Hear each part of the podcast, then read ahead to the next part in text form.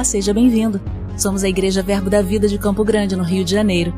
E você ouvirá agora uma mensagem da Palavra de Deus. Desde que ela transforme a sua vida.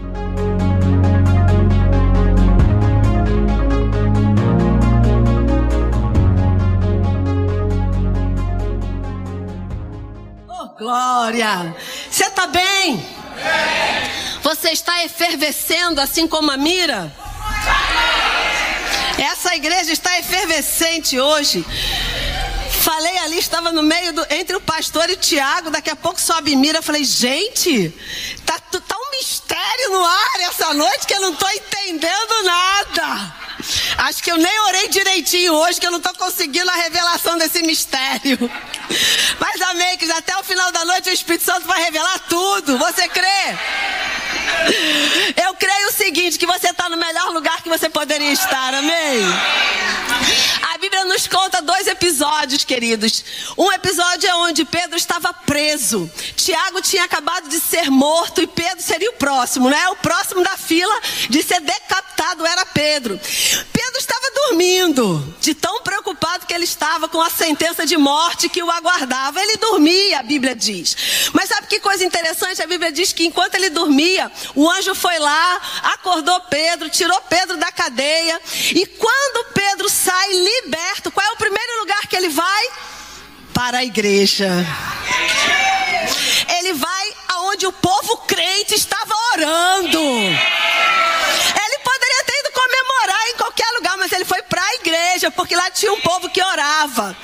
E queridos, a oração estava tão fervorosa que a menina, quando foi atender Pedro, deixou Pedro esperando lá de fora, bateu a porta na cara de Pedro e falou: Ó, oh, tem alguém aí dizendo que é Pedro, mas acho que não é ele não, de tão atordoada que ela estava. Mas era ele, solto, vivo.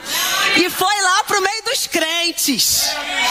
Então você está no bom lugar, você está no meio dos crentes. Você está no meio do povo que ora e que crê na palavra. A Bíblia também fala, queridos, um outro episódio que estava lá, Paulo e Silas, aonde? Na prisão. E a Bíblia diz que eles estavam lá orando na prisão e que o cárcere se abriu, o chão tremeu, o fogo desceu. Oh, aleluia! O carcereiro foi salvo, a família foi salva. Quando eles saíram daquela situação, para onde eles foram? Para a casa de Lídia, onde era a igreja que o povo estava lá orando. Certo. Por mais que você esteja saindo de uma situação, ou se você está ainda na situação, ou se você está é, é, com alguma angústia sobre alguma situação, você veio no lugar certo. Aonde o povo ora e as coisas acontecem. Amém? E por que, que nós temos essa certeza? Porque a palavra diz. E aí eu quero ler com você alguns versículos essa noite, não é? Essa noite é uma noite especial. É uma noite de oração. Eu quero que você abra sua Bíblia, por gentileza. Lá na carta que João escreveu, a primeira carta de João, no capítulo 5, primeira carta de João, no capítulo 5. João nos, nos dá dicas extraordinárias aqui. Primeira carta de João, no capítulo 5, a partir do versículo 13. Eu creio que o Senhor vai pavimentar coisas dentro do nosso espírito essa noite, para que a gente seja ousado naquilo que a gente vai fazer. Sabe, queridos, nós não somos aqueles, como o apóstolo Paulo descreve, que dá murros no ar. Nós temos metas, nós temos propósitos, nós temos alvos, amém? Não somos daqueles que socam o ar sem saber muito o que está fazendo. Então eu creio que essa noite o Senhor planejou para que coisas sejam geradas no reino do Espírito.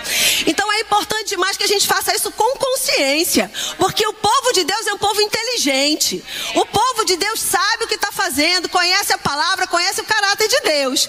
Então eu creio que essa noite o Senhor vai pavimentar coisas, estruturas, fundamentos no nosso coração, para que a gente faça aquilo que precisa ser feito com consciência, sabendo, entendendo qual é a vontade de Deus. E João, ele nos dá uma dica preciosa, que eu quero que você guarde isso para a sua vida diz o seguinte: estas coisas vos escrevi, versículo 13, a fim de que sabedes que tendes a vida eterna.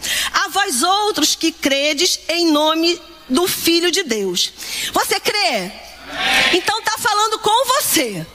E ele diz o seguinte: e esta é a confiança, a coragem, a audácia, a liberdade que temos para com Ele. Você tem liberdade diante do seu Pai? Você tem a ousadia diante do seu Pai? Amados, o escritor de Hebreus diz que nós devemos nos achegar confiadamente diante do trono da graça para recebermos socorro. Quando? No momento oportuno. Confiança, ousadia. E, é, e é, essa é, é a palavra: coragem, audácia, liberdade que temos para com Ele. Que se pedirmos alguma coisa segundo a sua vontade, ele nos ouve, Ele nos considera. Os seus ouvidos não estão tapados para ouvir a nossa petição. Ele não está distraído, desatento. Pelo contrário, Ele está acordado porque não dorme, não cochila o guarda de Israel. Amém, queridos? E o 15 ele vai dizer: E se sabemos que Ele nos ouve, quanto ao que lhe pedimos, estamos certos de que obtemos os pedidos que lhe temos feito. Amado, que coisa maravilhosa! Quando a gente tem consciência do que esse versículo significa, a gente fica ousado, a gente fica imenso, não é assim? Muito grande que a gente fica na consciência de que quando pedimos algo segundo a vontade de Deus, os seus ouvidos estão inclinados a nos ouvir. E se ele nos ouve, aí a pergunta retórica é: por que não faria aquilo que pedimos. É claro que ele vai fazer. Amém? Então, essa é uma, um tipo de oração que a gente classifica didaticamente para que a gente possa estudar nós classificamos essa oração de uma oração de petição, porque nós pedimos algo que já conhecemos o que Deus pensa acerca daquele assunto. Existe uma outra é, oração, obviamente a gente não vai dar aula de oração que prevalece, você vai fazer a sua matrícula no Rema, não é? E vai estudar o módulo inteiro sobre oração que prevalece. Mas existe um tipo de oração chamada oração de consagração.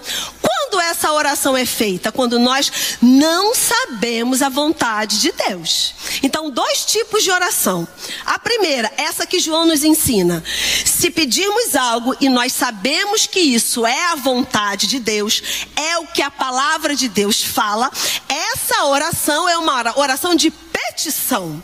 Mas, se nós não sabemos qual é a vontade de Deus acerca daquele assunto, porque não está expressamente escrito na Sua palavra, nós vamos fazer uma oração de consagração. Qual é o exemplo dessa oração de consagração? A oração que Jesus fez no Getsemane, lá no finalzinho dos evangelhos. Jesus diz: Se for possível, afasta de mim esse cálice, mas que não seja feita a minha vontade, mas a sua vontade. Então Jesus estava consagrando a sua vida a Deus. Ele estava dizendo: olha, que a sua vontade prevaleça sobre a minha vida. Eu consagro a minha vida ao Senhor.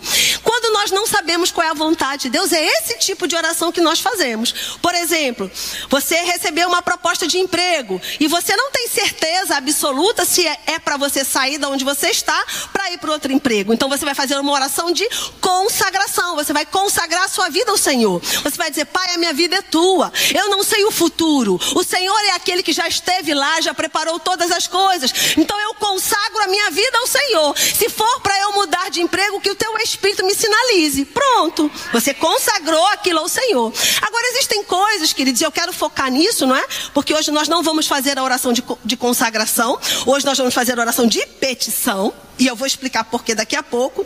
Mas eu quero focar nessa oração, na oração de petição. E essa oração de petição, você sabe, que Deus, ele, ele, é pedagógico, não é? Jesus é pedagógico. O Espírito Santo, não existe professor melhor, não é?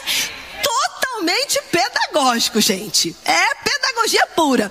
E o Espírito Santo ele vai nos ensinar através da vida de João, esse mesmo João. Jesus ensina sobre a pedagogia da oração. Eu quero ler com você lá o Evangelho de João, no capítulo 15. Jesus vai nos ensinar aqui pedagogicamente essa oração de petição. Evangelho de João, por gentileza. Capítulo 15 a partir do versículo 5. Você achou? Posso ler? Diz o seguinte: Jesus dizendo: Eu sou a videira, vós os ramos. Quem permanece em mim e eu nele, esse dá muito fruto, porque sem mim nada podeis fazer. Se alguém não permanecer em mim, será lançado fora, à semelhança do ramo, e secará. E o apanham, lançam no fogo e o queimam. Se permanecerdes em mim, e as minhas palavras permanecerem em vós, pedirei o que quiseres, e vos será feito. Nisso é glorificado meu Pai. Em que? Em você pedir e acontecer. Em você dar fruto. Em você estar associado com Ele e na palavra dele. Ele diz: todo esse contexto que há uma causa e uma consequência, permanece na palavra, permanece em mim, e a minha palavra permanecendo em você, isso gera uma consequência. A consequência de permanecer na palavra e a palavra permanecer em mim vai fazer com que eu saiba qual é a vontade de Deus, vai fazer com que eu entenda o caráter de Deus, vai fazer com que eu conheça o pensamento de Deus, vai fazer com que eu pratique a vontade, a palavra e o pensamento de Deus, vai gerar um relacionamento com esse Deus. Eu vou ser íntima desse Deus, ele vai ser íntimo meu, e dentro desse contexto, eu vou pedir o que eu quiser, e o que vai acontecer? Vos será feito. E quando isso acontece, ele é glorificado. Não é pedagógico? Deus, totalmente. E aí ele continua. Nisso é glorificado meu Pai, em que deis muito fruto, e assim vos tornareis meus discípulos. Quem é discípulo? Quem dá fruto. É discípulo? Quem permanece nele, a palavra permanece. Existe um versículo que a gente gosta muito, que é o versículo do Rema, não é? Que o irmão Reagan colocou como a bandeira do Rema, que está lá nesse mesmo Evangelho de João, no capítulo 8, a partir do versículo 31, ele vai dizer: É, conhecereis a verdade, e a verdade vos libertará. Mas, queridos, o versículo 30, ele é peça fundamental nesse raciocínio. Porque o versículo 30 vai dizer: se você permanece nele, conhecereis a verdade, e a verdade vos libertará. A insistência em permanecer nele, a insistência em permanecer na palavra, a insistência em manter um relacionamento com ele, a insistência de inclinar os ouvidos para ouvir o que ele está falando, a insistência em saber qual é o pensamento de Deus, o que está minha vida, acerca das outras pessoas. Então, essa insistência vai fazer com que eu o conheça. E ele diz: conhecendo esta verdade, o caráter de Deus, a vontade de Deus, a palavra de Deus, essa verdade que você conhece, ela é libertadora. Aleluia! E aí ele continua, versículo 9: Como o Pai me amou, também vos amei. Permanecei no meu amor. Se guardardes os meus mandamentos, permanecerei no meu amor, assim como também eu tenho guardado os mandamentos de meu Pai, e no seu amor permaneço. Tenho-vos dito essas coisas para que o meu gozo, a minha alegria esteja em vós e o vosso gozo, a vossa alegria seja completa. Você está alegre com tudo aquilo que nos aguarda esse final de semana? Queridos, eu estou muito alegre. Porque quando a gente volta para o propósito dessa festa, a gente tem algumas bandeiras que a gente levanta por conta dessa festa. Então vamos voltar ao versículo lá de primeira, primeira carta de João. Se pedir alguma coisa e essa coisa é a vontade de Deus, ele nos ouve. E se ele nos ouve, ele faz aquilo que pedimos. Primeiro versículo que nós lemos. Segundo versículo que nós lemos, o mesmo João, só que agora no Evangelho. Ele diz: se você permanece nele e as palavras dele permanecem em você, você vai poder pedir o que você quiser e será feito. E ele vai se alegrar.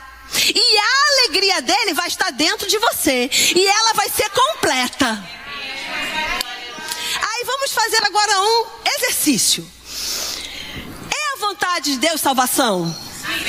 É a vontade de Deus que o mundo o conheça? Claro que é, queridos. A gente já é maduro o suficiente para saber que Deus não é mistério, ele é revelação, não é? Ele se revelou ao mundo. O escritor de Hebreus vai dizer que Jesus é a expressão exata de Deus. Então, aquilo que estava oculto na velha aliança e que o povo não tinha como conhecer o caráter de Deus na sua plenitude, porque eles eram mortos espiritualmente, porque o Espírito de Deus ainda não podia habitar dentro deles, porque Jesus ainda não tinha vindo. Eles tinham algumas revelações acerca do caráter de Deus. Deus se fazia, se mostrava, se revelava dentro de um, de um pequeno espaço, vamos dizer assim, porque o povo não suportaria toda a revelação, o povo não entenderia toda a revelação, porque o pecado fazia separação entre o povo e Deus, porque Jesus ainda não tinha vindo. Então, na velha aliança, não havia uma revelação completa acerca do caráter de Deus, mas na nova aliança, sim. Jesus veio revelar o Pai. Então, quando nós entendemos o caráter de Deus, nós entendemos que o coração de Deus é que ele seja conhecido. Você é o estandarte. Você o estandarte. A igreja é o estandarte do caráter de Deus. Nós, gente, por que, que a gente não foi para o céu ainda? Porque ainda há uma obra a se fazer nessa terra. O mundo precisa conhecer esse Deus, que é um Deus bom, que é um Deus que ama, que é um Deus salvador, que é um Deus libertador. E quem é o estandarte? Eu e você, a igreja. Então Deus quer ser conhecido. Essa é a vontade dele. E o que além de Deus querer ser conhecido, Deus também deseja a comunhão dos irmãos. Não é assim? Deus deseja unidade, Deus deseja relacionamento. Deus deseja que um ferro afie o outro ferro e todo mundo cresça. É a vontade de Deus, não é? Um ferro afiando o outro ferro. Todo mundo sendo amolado. Para quê? Para melhorar. Não é assim? É a vontade de Deus. Maravilha. Então já vimos que é a vontade de Deus salvação e ser conhecido, é a vontade de Deus a comunhão dos irmãos, é a vontade de Deus que você prospere. Sim. É a vontade de Deus que o templo dele, o templo da adoração, seja um lugar de excelência.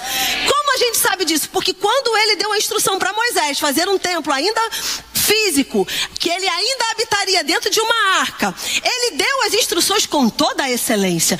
Tem que ser a madeira tal, tem que ser o ouro tal, tem que ser a pedra tal, o veludo tem que ser o veludo tal. Não foi assim?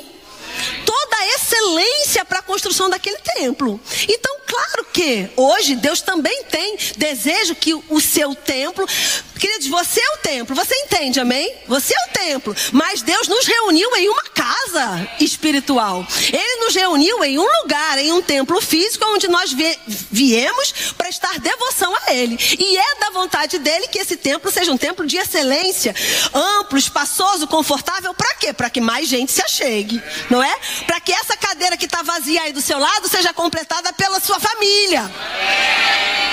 Pelo seu marido, pela sua esposa, pelos seus filhos, pelos seus pais, pelos seus amigos, pelos seus vizinhos. Não é assim? Maravilha. Você concordou comigo? Eu não manipulei você não, né? Graças a Deus.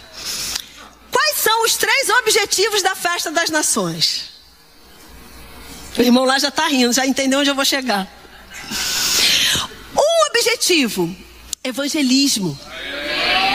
Que as pessoas conheçam Deus. Que as pessoas sejam salvas. Amado, quanta salvação teve no ano passado, não é? Que mover, que atmosfera maravilhosa naquele lugar. Então, é a vontade de Deus. Temos respaldo para orar por isso. Amado, é ou não é um momento de comunhão? Não é? Você está trabalhando com pessoas que você nem tinha tanta intimidade, que você nem conversava, que você nem conhecia, mas a festa está promovendo isso. Está promovendo de você conhecer alguém, está promovendo de você crescer. Porque você descobriu que aquele irmão tem um temperamento diferente do seu. E aí você vai ter que crescer um pouquinho, não é? Saber lidar com o temperamento dele. Talvez aquele líder que você, que ele, ele debaixo de pressão, ele está mais incisivo. E aí você está, não é? Aprendendo a lidar. Estou ouvindo muitos sims. E muitas cabeças se mexendo. Não é? E tudo isso é para quê? Para crescimento. É crescimento. É um ferro afiando outro ferro, ficando mais amolado, ficando bem mais amolado, não é? Tá todo mundo crescendo. Amado, essa é a beleza de Deus. Deus não podia fazer todo mundo igual, sim ou não? Gente, Ele é Deus, vamos combinar, Ele é Deus. Ele podia fazer todo mundo igual. Todo mundo com o mesmo temperamento, todo mundo com as mesmas características. Ele poderia fazer até o mesmo DNA para todo mundo. Ele é Deus. Mas ele decidiu fazer diferente. A multiforme graça, as muitas cores da graça, cada um com uma cor. Lindo. Agora, na prática, pode dar uma fasquinha. Mas aí, qual é a beleza? É você aprender e crescer, não é? Aleluia. E o terceiro ponto? O terceiro ponto da festa das nações é levantar recurso. Levantar recurso para a melhoria do templo. Amém, queridos? Então, vamos voltar para João, 1 João no capítulo 5. Se nós orarmos, se nós pedimos aquilo que é a vontade de Deus, qual é a atitude de Deus com a nossa oração? Ele nos ouve. Então, os três propósitos da festa das nações estão na palavra de Deus. Então, ele vai nos ouvir. E se ele nos ouve, por que não faria aquilo que estamos pedindo? Uma vez que estamos orando a sua vontade. Amém, queridos? Muitas vezes nós temos frustrações na nossa caminhada. Porque na verdade nós estamos orando a nossa vontade e querendo que Deus faça. Mas o certo, para nós para que nós tenhamos êxito nas nossas orações, nós vamos orar a vontade dele. Nós vamos orar a palavra. Nós vamos orar aquilo que já saiu da boca de Deus, aquilo que já é uma promessa de Deus, aquilo que já aconteceu. Jesus no Velho Testamento, ele era uma promessa. Iria vir aquele, iria acontecer. Isaías 700 anos antes, aproximadamente, de Jesus vir, ele disse: Vai vir um maravilhoso, conselheiro, príncipe da paz. O governo estará sobre seus ombros. Ele será conhecido. 700 anos antes, Isaías teve uma visão do Messias. Essa promessa, o menino vos nasceu, vai nascer o menino. Essa promessa já aconteceu em Cristo. Então, existem coisas na palavra que são promessas que já aconteceram. Agora, na sua vida, existem promessas que ainda não aconteceram. Essas promessas que ainda não aconteceram, você vai orar por elas. Entendendo que é uma promessa de Deus. É a vontade de Deus para a sua vida. Queridos, o que são promessas? Promessas são antecipações. Porque Deus não quer que você fique sem ânimo. Ele quer que você tenha uma motivação. O tempo todo Deus está nos motivando. Você já percebeu isso? O tempo todo Deus está nos motivando. A Bíblia fala, queridos, lá em Lamentações de Jeremias, no capítulo 3, Jeremias nos dá uma aula sobre se levantar de depressão e de falta de motivação. A Bíblia vai dizer em Lamentações, no capítulo 3, que Jeremias ele estava abatido, ele era um profeta de Deus e a visão que ele tinha do mundo daquela época era um mundo conturbado, era um mundo pecaminoso, era um mundo destruído. Bem semelhante ao que vivemos hoje.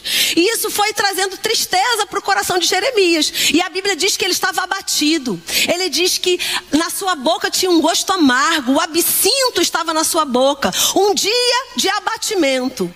Mas nesse dia de abatimento, ele, ele consegue se levantar com as promessas que Deus já tinha dado sobre a vida dele.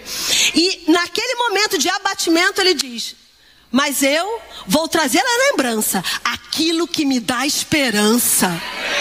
E ele começa a declarar o caráter de Deus. As misericórdias do Senhor duram para sempre. Ele é um Deus cheio de bondade. E ele começa a declarar o caráter de Deus. Então, queridos, promessas, elas servem para nos motivar, para nos animar, inclusive no dia mal. Ele estava num dia mal, mas ele trouxe a lembrança. Ele disse que traga a lembrança aquilo que me dá esperança. Ele traz a lembranças esperança esperanças. E ele começa a declarar aquilo para quê? Para que ele fique animado para andar mais uma légua. Talvez você esteja aqui hoje desanimado. E eu estou aqui no papel de levantar você por dentro essa noite, trazendo as promessas que Deus já fez a seu respeito, antecipando para que você tome posse e fique alegre hoje.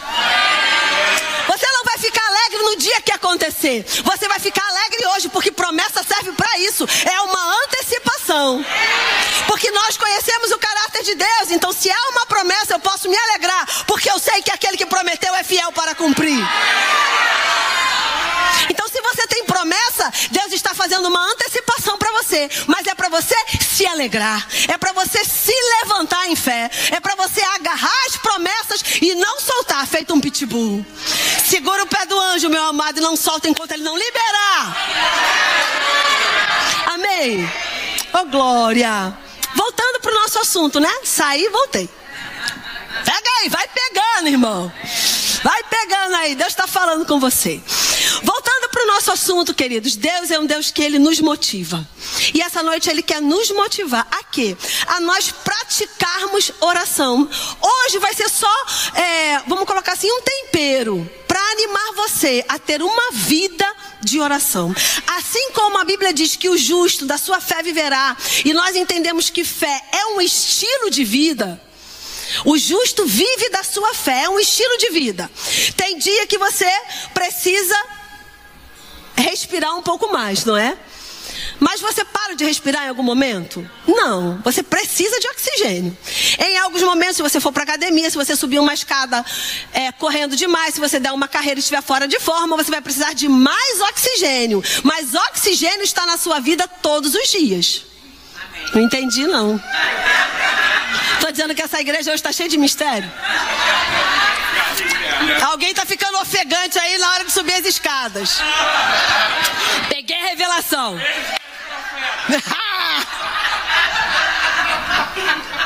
né, Lude? O povo chega lá no, na sala de Lude com um palmo de língua do lado de fora. Só porque subiu a escada.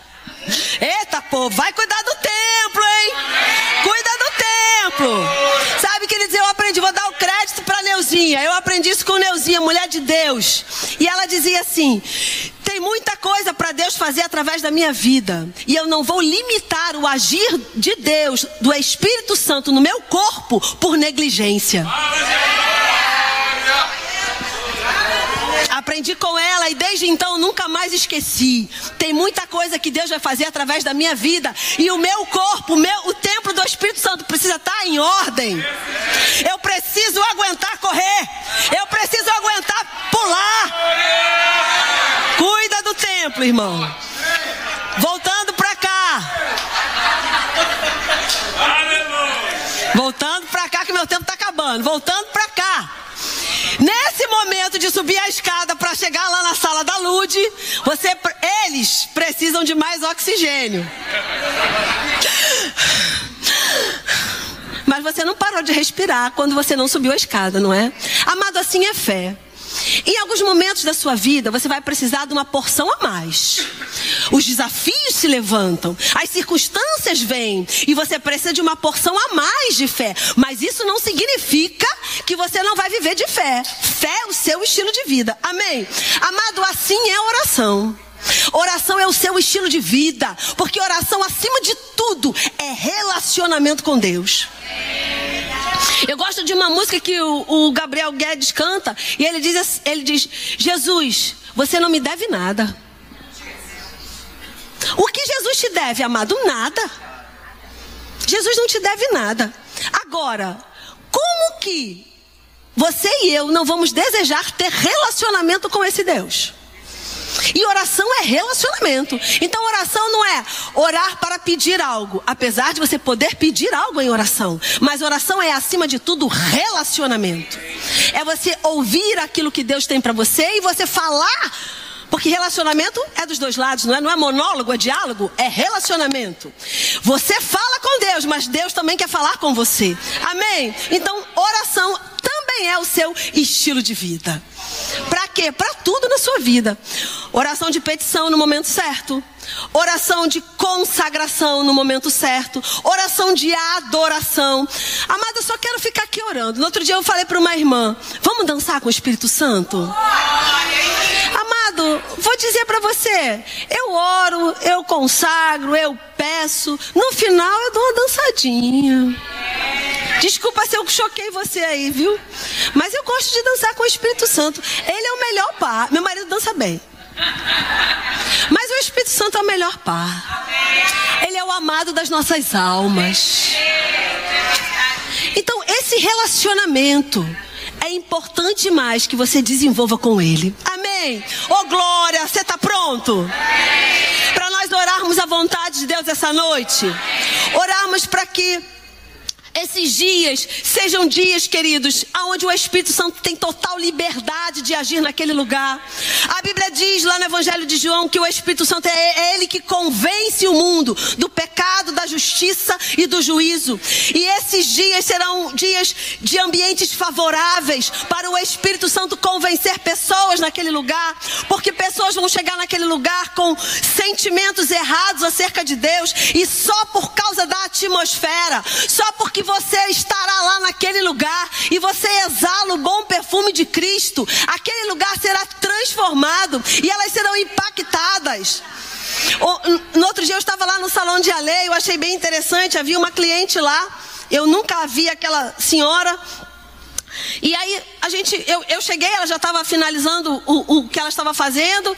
E aí ela, eu estava sentada assim no lavatório, lavando a cabeça. Ela passou por mim e ela falou assim: Ai, eu gostei tanto de você, você é tão bonita.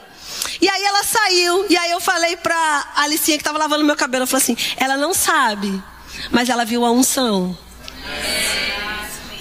Eu não, não teve tempo dela gostar de mim. Não tinha nenhum motivo para ela gostar de mim. Eu não falei nada com aquela senhora que fizesse ela gostar de mim. Gente, assim, eu nem sou tão bonita assim. Pra ela fazer uma declaração no meio do salão. Você é tão bonita. Ela viu a unção, só que ela não entendeu o que ela viu. Agora eu sou carregadora, mas você também é. Você é uma tocha acesa com o Espírito do Deus vivo. E você vai estar lá naquele lugar aceso. Amém. Oh glória.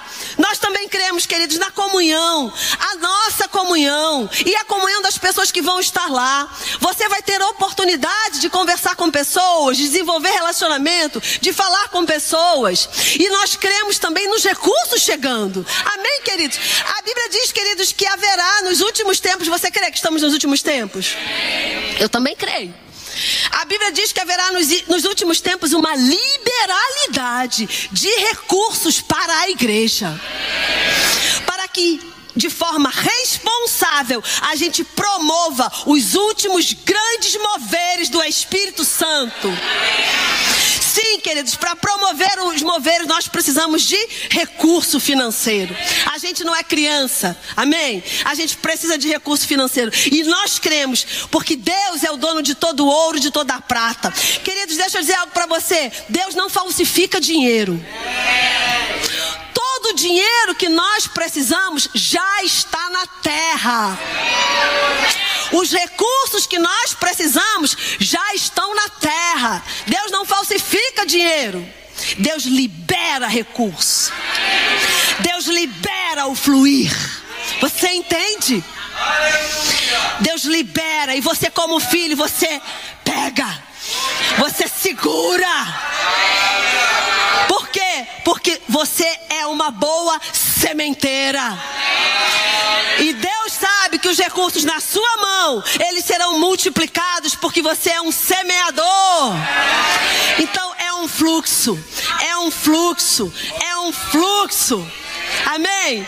E será assim nesses dias.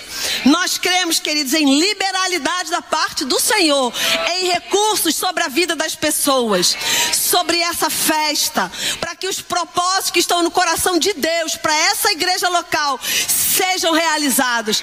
Porque Deus, queridos, ainda está fazendo através de homens e mulheres. Amém? Ele poderia fazer tudo sozinho? Poderia. A Bíblia diz que os anjos ficam tentando entender esse tal desse mover de salvação que Deus liberou para a igreja. Você e eu. Ele escolheu a sua igreja. Amém? E queridos, a palavra fala, o apóstolo Paulo fala sobre isso.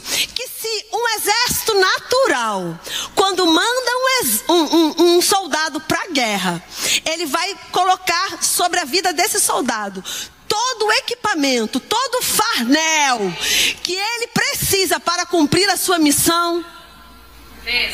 Muito mais o Deus dos exércitos. Não está pronto para liberar sobre a vida da sua igreja todos os recursos necessários para o cumprimento da missão. Você crê? Oh glória, você pode ficar de pé. O Ministério de Música pode nos ajudar. Agora que nós já entendemos, queridos, que vamos orar à vontade de Deus. Agora que nós já entendemos que quando nós oramos à vontade de Deus, Ele nos ouve. E se Ele nos ouve, os seus braços não estão recolhidos, os seus ouvidos não estão tapados. Nós cremos que vai acontecer aquilo que temos pedido. Nós vimos at através do Evangelho de João que se nós pedimos alguma coisa em nome de Jesus, porque Ele está em nós, porque nós estamos nele, porque a Sua palavra é, é aquilo que baliza a nossa oração. Nós cremos que vai acontecer. Você crê? Amado, há poder na igreja reunida. Paulo foi, é, Pedro foi livre da espada. Tiago morreu porque a igreja não estava orando. Mas a partir do momento que a igreja acordou e que precisava de oração, tudo ficou resolvido. Paulo e Silas foram libertos daquela prisão porque eles estavam orando. A igreja na casa de Lídia estava orando, intercedendo. Há poder na intercessão. Oh, glória! Queridos, a Bíblia fala lá em Apocalipse, no capítulo 5, a visão que João tem do céu. A Bíblia diz que ele vê seres viventes, ele vê anciãos. E dentro desse quadro que ele vê o céu, a Bíblia diz que ele vê taças de ouro. Você consegue imaginar uma taça de ouro? Eu sei que você consegue. Agora, certamente, querida, a taça de ouro do céu é muito melhor do que essa que você imaginou. A Bíblia diz que João viu taças de ouro. Eu penso em taças muito grandes. Eu penso. Você pode ter pensado na taça pequena. Eu penso numa taça muito grande. E a Bíblia diz que dentro daquelas taças haviam incensos. Incensos que subiam para as narinas de Deus. E sabe o que que João diz que eram esses incensos?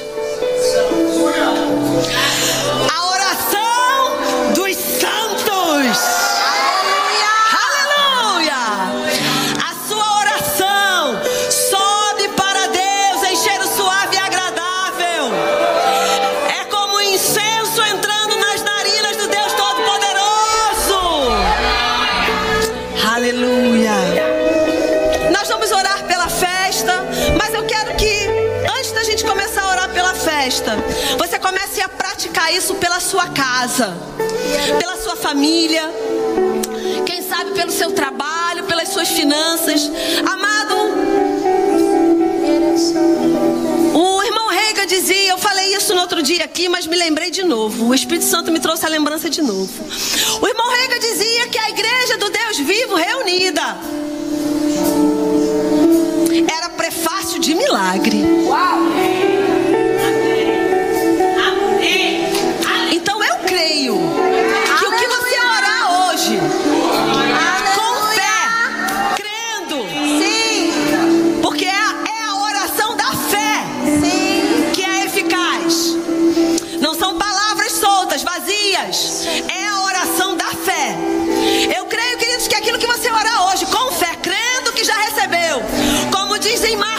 Capítulo 11, versículo 22 e 23, aquele que disser a esse monte, crendo naquilo que diz, vai acontecer aquilo que disser. É. Então, se você está crendo que o monte vai se levantar, vai se erguer e vai se lançar no mar, e não duvidar daquilo que diz, oh, aleluia. Comece a orar pela sua família. Comece a orar pelas suas finanças. Deixa eu dizer algo para você. Comprovadamente, através de dados, a riqueza que existe hoje na terra, pecúnio, que existe hoje na terra, se fosse distribuída justamente por todos os habitantes da terra, ninguém entende isso? Como isso é poderoso? 10% da riqueza do mundo ela está concentrada em poucas pessoas. Se toda a riqueza do mundo fosse repartida igualmente, o mundo viveria sem falta. Então o problema do mundo não é falta de dinheiro. O problema do mundo é o pecado, que traz a ganância, o egoísmo. Então, o problema do mundo não é falta de dinheiro, porque Deus fez o mundo com abundância. Ele é o dono do ouro e da prata. Então, o dinheiro que talvez você esteja precisando hoje, o recurso financeiro que talvez você esteja precisando hoje, já está no mundo.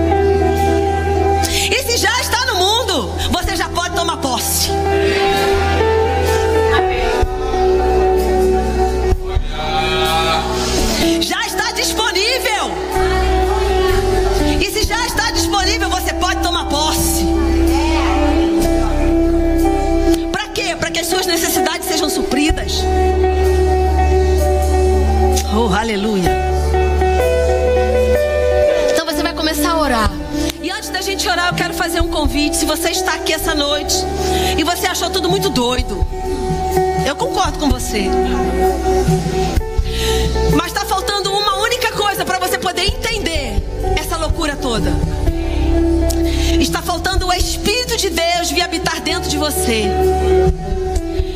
E para Espírito de Deus habitar dentro de você, você precisa fazer uma única coisa, tão simples. Você só precisa reconhecer que Jesus é Filho de Deus, enviado à terra para promover o nosso relacionamento com Deus. E que Jesus, para poder promover esse relacionamento,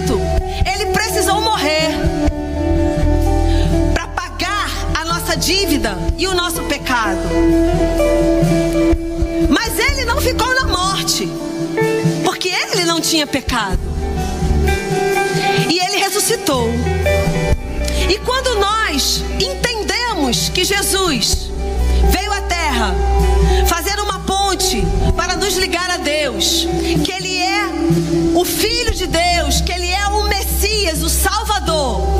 E quando nós decidimos abrir o nosso coração e entregar a nossa vida para ele, para que ele seja o nosso Senhor, algo bem simples, mas que causa um grande efeito. E aí, nesse momento, o Espírito de Deus vem habitar dentro do nosso espírito. E tudo aquilo que nós não entendíamos, nós passamos a entender. Porque o Espírito revela. Se você está aqui essa noite e você acredita em Deus, você até veio a esse lugar porque alguém lhe convidou, você até tem vindo nesse lugar. Mas se você nunca fez essa oração, dizendo assim: Eu creio que Jesus é o Filho de Deus, eu creio que Jesus é o Salvador, e eu entrego a minha vida para Ele ser o meu Senhor. Se você nunca confessou publicamente Jesus como Salvador e como Senhor da sua vida, nós queremos fazer isso com você essa noite. Se você está aí, levanta sua mão. Eu quero orar com você e juntos nós vamos fazer essa declaração. Juntos nós vamos fazer essa confissão. Você deseja entregar a sua vida para Jesus essa noite? Você deseja ter um relacionamento com esse Deus que talvez você não conheça, que talvez você só ouviu falar? Você deseja ter relacionamento íntimo com esse Deus, entender o que ele pensa a seu respeito, aquilo que está planejado a seu respeito, aquilo que Deus pensou quando gerou você dentro do ventre da sua mãe. Se você está aí e deseja, eu quero orar com você, levanta a sua mão. É bem simples, a gente vai fazer essa oração junto. Você está aí? Você deseja fazer de Jesus o Senhor e Salvador da sua vida? Levanta a sua mão que eu quero orar com você. Oh, aleluia. Nós vamos cantar. Louvar ao Senhor. E se você deseja entregar a sua vida a Jesus, você pode vir aqui na frente e nós queremos orar com você. Amém. Aleluia. Oh, glória. Só glória nesse Aleluia. lugar. Você pode começar a orar pela sua casa, pela sua Algo vida. grande vai chegar.